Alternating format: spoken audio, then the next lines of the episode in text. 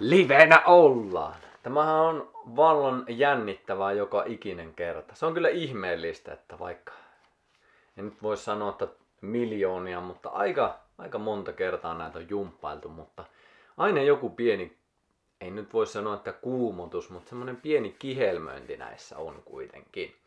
Ehkä se tulee siitä sosiaalisesta paineesta, että tietää, että joku katsoo, nyt pitää puhua jokseenkin järkeviä ja se harvoin onnistuu. Mutta sehän ei olekaan niin vakavaa, että me puhuttaisiin järkeviä, vaan enemmänkin jotakin täällä asioita, joita säkin voisit sitten hyödyntää siellä. Mulla on täällä tämmönen epämääräinen sininen lappu, johon mä oon laittanut vähän kysymyksiä, mitä teiltä on tullut.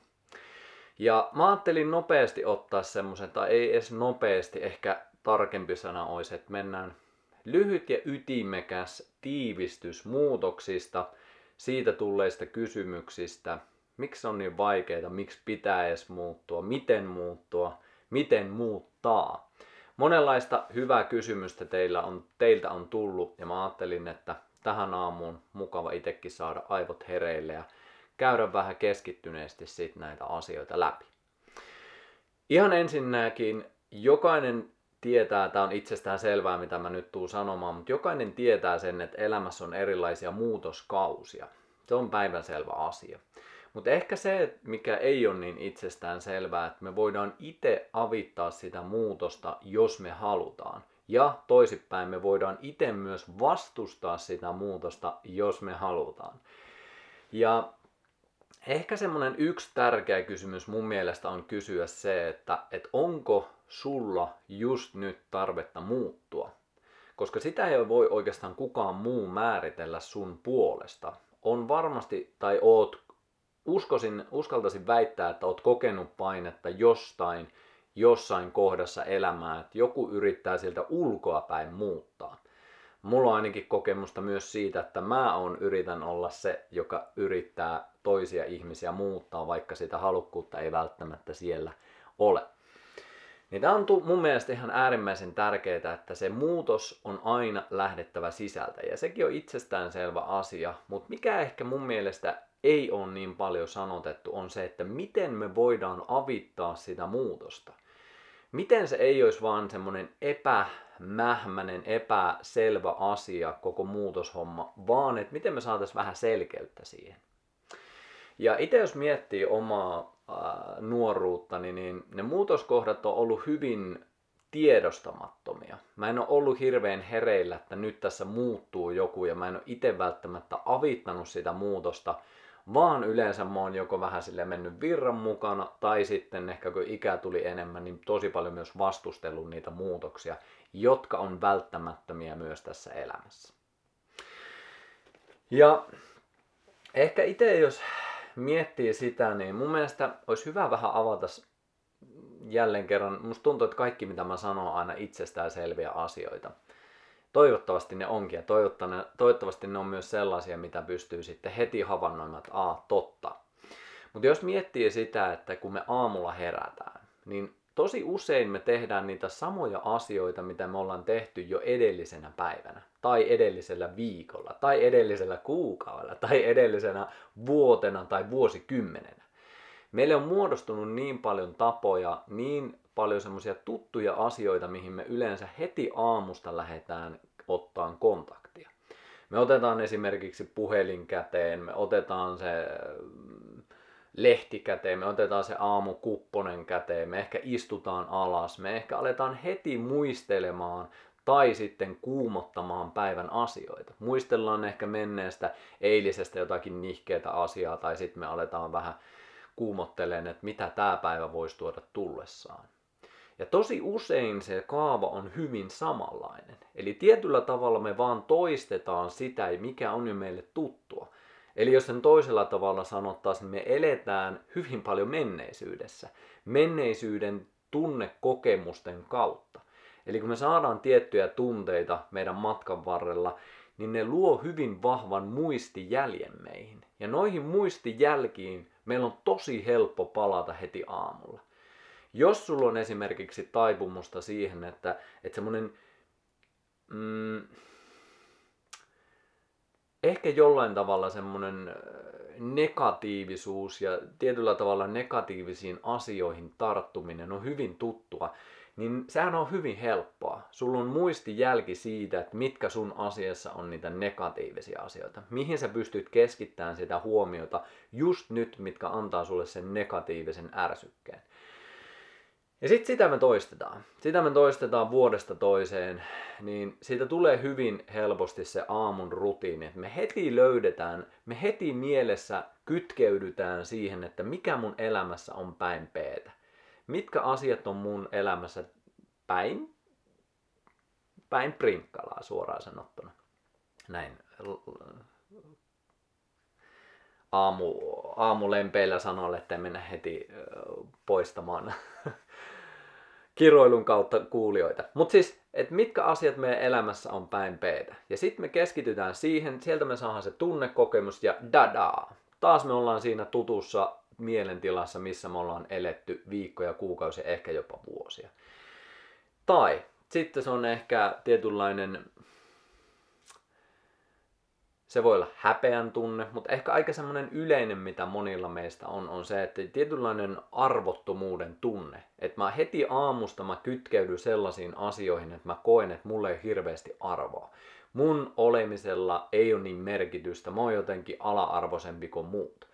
Ja sitten me pystytään tosi helposti sitä nykyisin tekemään. Avaat vaikka somen ja seuraat sellaisia ihmisiä, joilla on sun näkemyksen mukaan enemmän jotain. Onko se sitten enemmän rahaa, onko se enemmän valtaa, onko se enemmän kauneutta, onko se enemmän lihaksia, onko se enemmän ystäviä, mitä tahansa.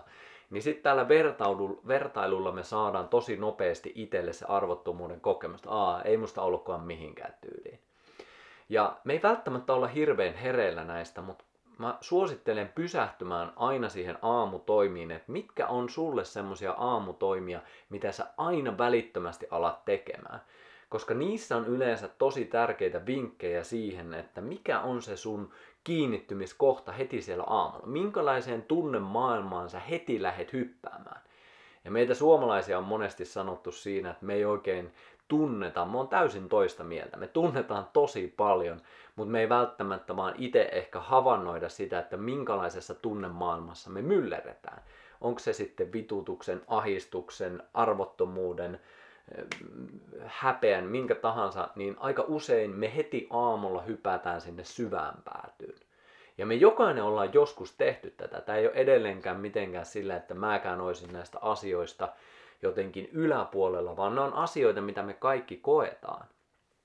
Koska nämä tunteet, nämä kokemukset on meille menneisyydestä hyvin todennäköisesti hyvin tuttuja – että meillä on ollut niitä kokemuksia, että me ollaan ehkä koettu arvottomuutta, me ollaan koettu ehkä häpeää, me ollaan koettu ehkä vihaa, ja sitten me ei oikein osata sitä ilmentää, mutta kuitenkin joka aamu me kytkeydytään siihen vihaan, ja sitten se vähän muovantuu meidän käyttäytymisen mukana päivittäin joksikin muuksi kuin vihaksi, kun me ei vaan päästä käsiksi siihen, että mikä siellä on. Jos me halutaan muuttaa jotain, niin tosi tärkeää mun näkemyksen mukaan on ensinnäkin olla rehellinen sille, että minkälaisessa tunnemaailmassa sä elät päivittäin. Ja se, että mitkä on ne toimet, mistä sä tavallaan hyppäät. Sä voit kuvitella se, että se on tietyllä tavalla, kaikki ne sun tunnemaailmat on semmosia uima-altaita. Ja sit aamulla välittömästi, kun sä nouset, niin sä meet siihen uima-altaan reunalle ja sit sä hyppäät sinne ja sitä, sit sä alat uimaan siinä koko päivän. Ja sitten meidän tietyllä tavalla se päivän linssi tai se päivän todellisuus tai se päivän fiilis mukautuu hyvin paljon sitä, että mihin sä heti lähet mukaan. Ja nyt jos miettii, niin esimerkiksi pelko on hyvin helppo, mitä on ollut kaksi vuotta, mm, toki pitempäänkin, mutta nyt se on ollut ehkä korostuneempaa, että siihen pelkoon on hyvin helppo hypätä. Aamulla samat toimet, jotka aktivoi ne samat asiat meistä, samat muistot, samat pelot, ja ei kun taas mennään siihen. Ja sitten päivä muokautuu hyvin pitkälti näiden tunteiden kautta. Mutta se ehkä tärkein juttu, miksi mä halusin tänäänkin tehdä ja muistuttaa sua jälleen kerran tästä itsestään selvästä asiasta on se, että sä voit vaikuttaa sun tunnemaailmaan. Sä voit vaikuttaa siihen sun muutokseen, sä voit vaikuttaa siihen kokemukseen, että minkä sä tänäänkin luot. Ja mä kerron nyt taas hyvin simppelin asian, mitä tulee näköjään tänään tosi monta Mutta se, mikä sulle on tuttua ja turvallista, ja se on helppoa, ja sen sä tiedätkin. Jos sä lähdet jotain muuttamaan, se on vähän haasteellisempaa, koska silloin sä meet sen tutun ja turvallisen tuolle puolelle, mikä on tuntematonta, mikä on yleensä sellaista, mikä ei tuu susta automaattisesti.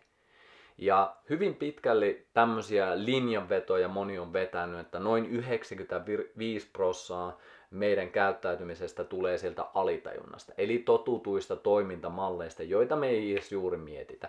Miten sä heräät, mitä sä juot aamulla, miten sä menet töihin, miten sä keskustelet ystävien kanssa, miten sä suhtaudut siihen, kun sulla tulee vaikeita tunteita. Ne tulee hyvin pitkälti sieltä totutun kaavan kautta. Ja vaan 5 prosenttia olisi sitä tietoisemman mielen kautta lähestymistä. Ja tämä on tosi iso asia, koska sitten jos me halutaan muuttaa, niin me taistellaan tietyllä tavalla ylivoimaa vastaan. Voi ajatella, että meillä on vain yksi kentällinen ja tuolla on kokonainen joukkue, joka hyökkää koko ajan meitä vastaan. Näin jääkiekkoja, jos miettii. Ja sitten sit sitten se tulee se haaste, että no miten mä teen sen muutoksen, miten ihmeessä mä voin sillä viidellä prosentilla, prosentilla sillä tietoisella mielellä saada sen muutoksen aikaan, jos mua vastaan on se 95 prossaa sitä tiedostamatonta, alitajuntasta, tuttua turvallista toimintaa, joka vaan puskee musta läpi joka ikinen hetki.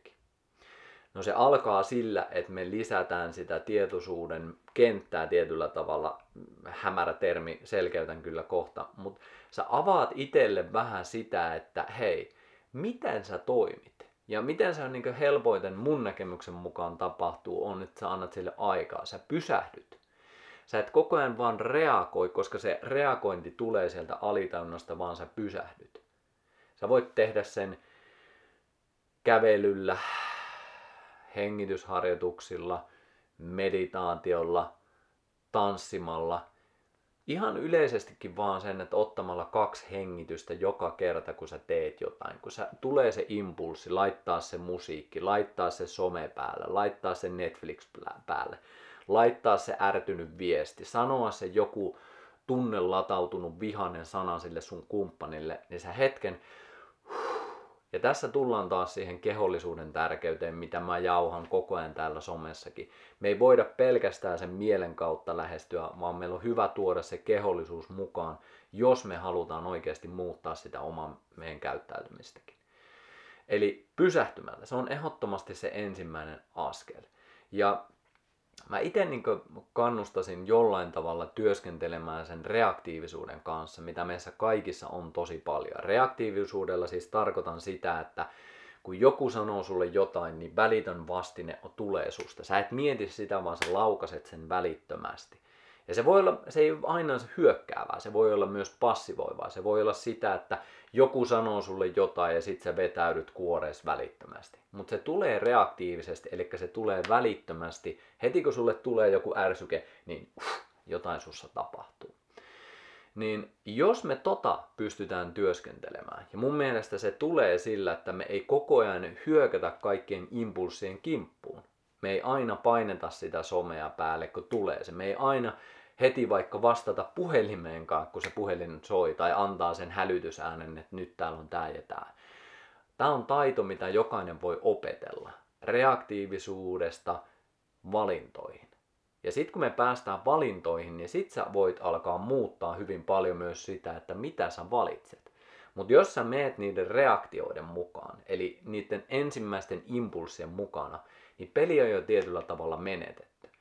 Ja mulla ainakin tämä aika on sellaista, että kun on kaikki somet ja on kaikenlaiset älypuhelimet ja on paljon informaatiota, on paljon ärsykkeitä, paljon tunnekokemisia, mihin mä pääsen heti mukaan, jos mä haluan, niin se vaatii sitä, että mä otan niistä er, irtaantumista. Otan irtaantumista niistä, mä otan irtaantumista niistä äh, ihmisistä, ketkä on koko ajan mun lähellä, mun tapauksessa perhe, koska jos mä oon heidänkin lähellä koko ajan, niin sitten mä koko ajan meen enemmän ja enemmän siihen reaktiivisuuteen. Eli taas Helekkarin pitkän kaavan kautta selitin sitä, että pysähtyminen, hiljaisuus ja semmoisesta reaktiivisuudesta, reaktiivisuudesta irti päästäminen, niin mahdollistaa nähdä sitä, että hei, mähän voinkin valita.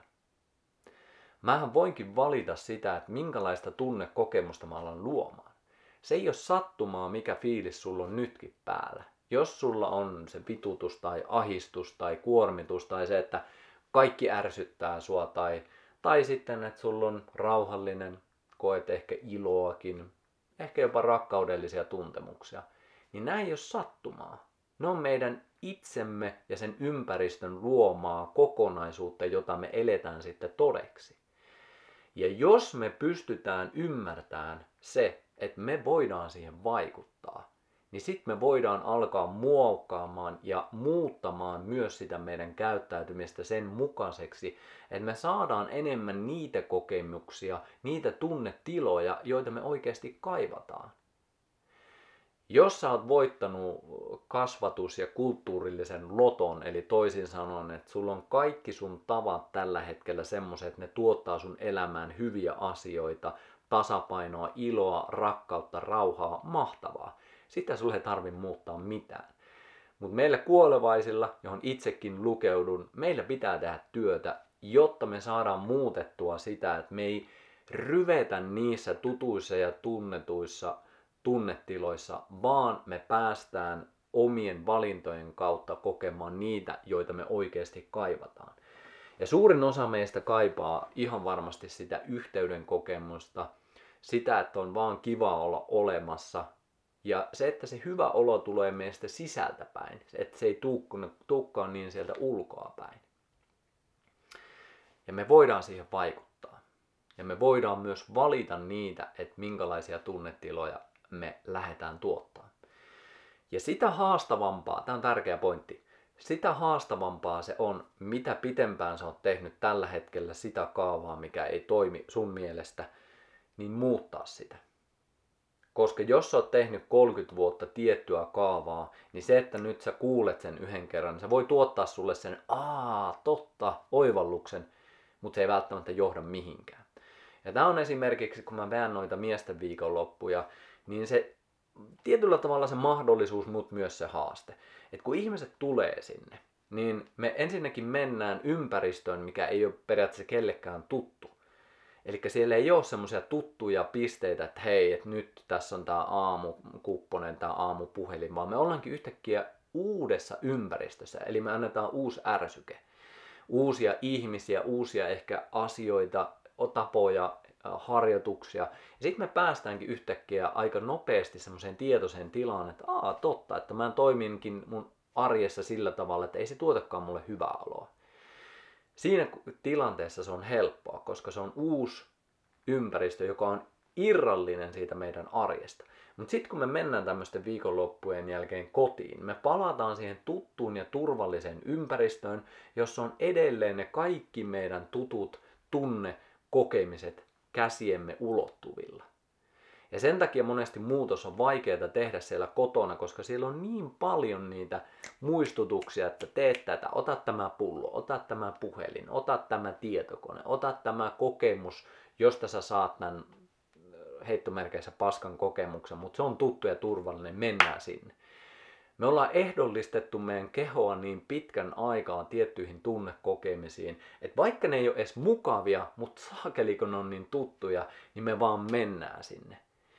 Ja helpostihan me ei huomata sitä, että me ollaan itse siihen vaikuttamassa. Ja tämä ei ole nyt tarkoita sitä, että, että me oltaisiin jotenkin huonoja ihmisiä, kun me itse tehdään sitä. Se on vaan se meidän ohjelmointi. Ja niin kuin sanottua, jos sulla on täydellisesti kaikki palaset kohillaan ollut ikuisesti sun olemassaolon ajan, niin sittenhän niitä, niitä muutoksia ei juuri tarvitse tehdä. Mutta meillä, joilla ehkä siinä on jotain vääntömomenttia, pikkusen semmoista hankausta mukana, niin mä näkisin, että meillä olisi hyvä tehdä sitä muutosta. Yksinkertaisuudessaan mä näkisin, että me jokainen ollaan riippuvaisia niistä tunteista, mitä me koetaan päivittäin, koska ne on tuttuja ja siellä on niitä portteja, mistä me päästään niin helposti niihin tunnekokemisiin. Ja se riippuvuus monesti pitää sen vanhan tavan mukana. Monesti me ajatellaan riippuvuudet semmoisiin ulkoisiin asioihin, tupakkaan, alkoholiin, päihteisiin, pelaamiseen, someen, mihin tahansa, syömiseen – mutta aika usein myös meillä on se sisäinen riippuvuus, että minkälaisia tunnekokemisia me vaan halutaan joka päivä. pysähtyminen, hengitys ja yksi ehkä tärkeimmistä on se, että sulla on halu oikeasti muuttaa niitä tapoja. Tässä on tosi iso ero, että onko sulla semmoinen, niin mitkä olisi hyvät termit. Sä oot ehkä kiinnostunut muutoksesta, mutta ootko sä sitoutunut tekemään ne askeleet, jotka vie sut sinne muutokseen? Koska se on tosi iso ero. Jos me ollaan vaan kiinnostuneita, sit meillä on tosi helppo luovuttaa silloin, kun on haasteellista sen muutoksen kanssa. Mitä aina on. Muutoksessa on aina niitä kohtia, mitkä tuntuu meistä vaikealta. Miksi? Koska ne on tuntemattomia. Ja sulle ei ole sitä semmoista turvallista tunteiden satamaa, johon sä voit heti hypätä. Ja sen takia, jos sä lähet muuttaa jotain, niin sen sijaan, että sä yrität tehdä sitä helppoa, niin varustaudu jo siihen, että se tulee olemaan myös vaikeaa sä joudut käyttämään sitä tietoista mieltä, sitä niin puskevaa alitajunnan ylivoimaa vastaan ja murtamaan niitä kaavoja. Ja jos sä oot valmistautunut siihen, niin sä tiedät sen, että Aa, nyt tässä on tää sykli, että nyt mulla on haastavaa, nyt mulla on vaikeita. Ei se haittaa, koska mä tiedostin, että tääkin vaihe on tulossa. Tää ei ole mulle mitenkään yllättävää.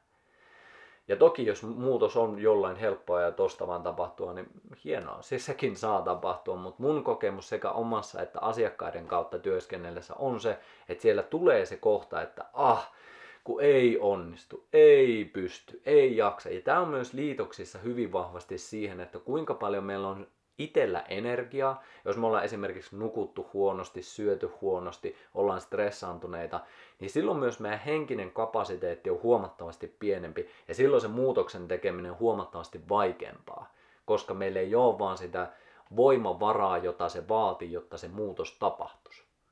Ja sen takia tässäkin on hyvä aina ottaa sille, että okei, nyt mä en pysty tekemään tätä, että nyt otetaan tämmöinen niin tuttu ja turvallinen päivä, mutta se ei tarkoita epäonnistumista, vaan sen jälkeen sitten havainnoi sitä, että mikä vei sulta sen energian, sen jaksamisen, me ehkä aiemmin nukkuun, käy vähän enemmän pihalla, syö hyvää ruokaa, stressitekijöitä tasapainota siellä, niin yhtäkkiä sä saatat huomatakin, että vitsi, nythän mulla onkin taas voimavaraa tähän muutokseen. Yksi semmonen tosi kiehtova, kun tuossa puhuin noista vaikeista ajoista, niin Mä en ihan tasan tarkkaan tiedä, että kuka on tämän ensimmäisenä keksin, mutta mä näkisin, että tämä on jo 1930-luvulla ensimmäisiä kertoja sanotettu. Ja se menee jokseenkin näin. Tämä voi olla joillekin, jollekin vähän triggeröivääkin kuulla, mutta vaikeat ajat tuottaa vahvoja ihmisiä. Vahvat ihmiset tuottaa hyviä aikoja. Hyvät ajat tuottaa heikkoja ihmisiä. Ja sitten se sykli lähtee taas alusta. Heikot ihmiset lähtee luomaan vaikeita aikoja ja sitten vaikeista ajoista syntyy taas vahvoja ihmisiä. Ja tämä ei ole syyllistävää, vaan enemmänkin vähän siihen sykliin, että missä me oltaisiin nyt näin niin maailman tasossa menossa. Ja jos mä katson pelkästään Suomea, otetaan vaikka viimeiset sata vuotta, niin me ollaan oikeasti eletty aika hyviä aikoja. Me ollaan eletty kultaisia aikoja, aika luksusaikoja. Jollain tavalla mä koen, että me ollaan aika aika lähellä sitä niin maapallon eliittiä, joka täällä elää.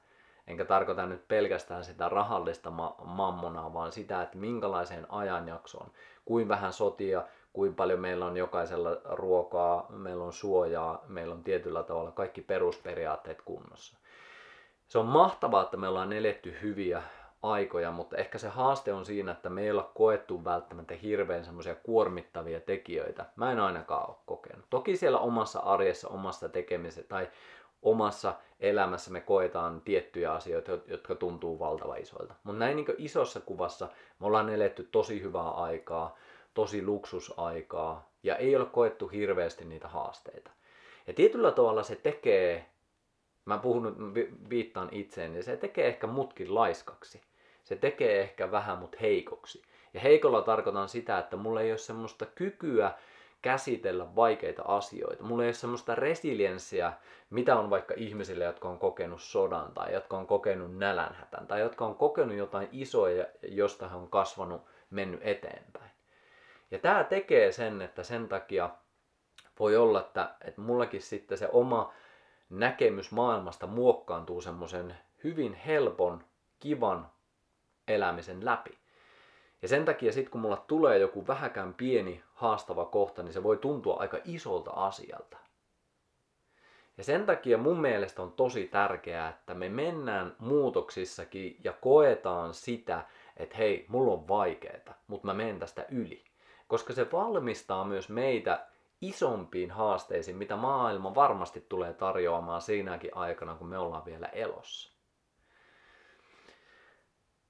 Eli ei niinkään odoteta vaikeita aikoja, vaan mennään niitä haasteita kohti, vahvistetaan, luodaan sitä eh, trendisana eh, resilienssiä meidän eh, kehomme, mielemme siihen kokonaisuuteen, jotta meillä on kykyä selviytyä haastavista ajoista, koska niitä on joka tapauksessa tulossa.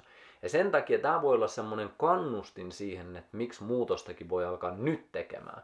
Koska jos sulla on hyvä aika, tai jos sulla on haastavakin aika, niin miksi et sä tekisi sitä muutosta? Yksi semmoinen hyvä kysymys itse asiassa tuli täältä, että jos ei ole aikaa tehdä esimerkiksi meditaatiota, niin mitä mä sitten sanoisin? Mun oikeastaan vasta kysymys on siihen, että onko sulla aikaa elää sitä elämää, mitä sä just nyt elät. Onko sulla vielä aikaa tehdä niitä asioita, niitä toimia, mitä sä tällä hetkellä teet? Ja siis mä en tiedä tähän vastausta, tämä on vaan vasta kysymys. Koska jos sulla tällä hetkellä on arki sellaista, että siellä on asioita, mitkä ei vaan ole linjassa sun kanssa, ne ei toimi, ne hankaa, niin mun näkemyksen mukaan silloin ei ole aikaa jättää kohtaamatta niitä jättää, ei ole aikaa tavallaan enää siirtää niitä sivuun, koska ne tulee olemaan tulevaisuudessa koko ajan läsnä. Sen takia tässäkin se kannustin, että aloitetaan tänään. Jos ei nyt ole aikaa, niin ehkä me helposti käännetään se aikakäsityskin siihen, että siihen pitäisi olla tosi paljon aikaa. Mä niin aina lähden siitä liikenteeseen, että jos sä meet avantoon, aloita yhdestä hengityksestä. Jos sä aloitat jonkun uuden asian, aloita yhdestä hengityksestä. Jos sä aloitat meditaation, aloita yhdestä hengityksestä. Mun kolmivuotiaskin teki vi eilisiltana mun kanssa pienen meditaatio. Hän edessä oli yksi hengitys ja sitten hän sanoi kiitos ja lähti siitä pois. Mutta yksi hengitys. Jokainen pystyy siihen.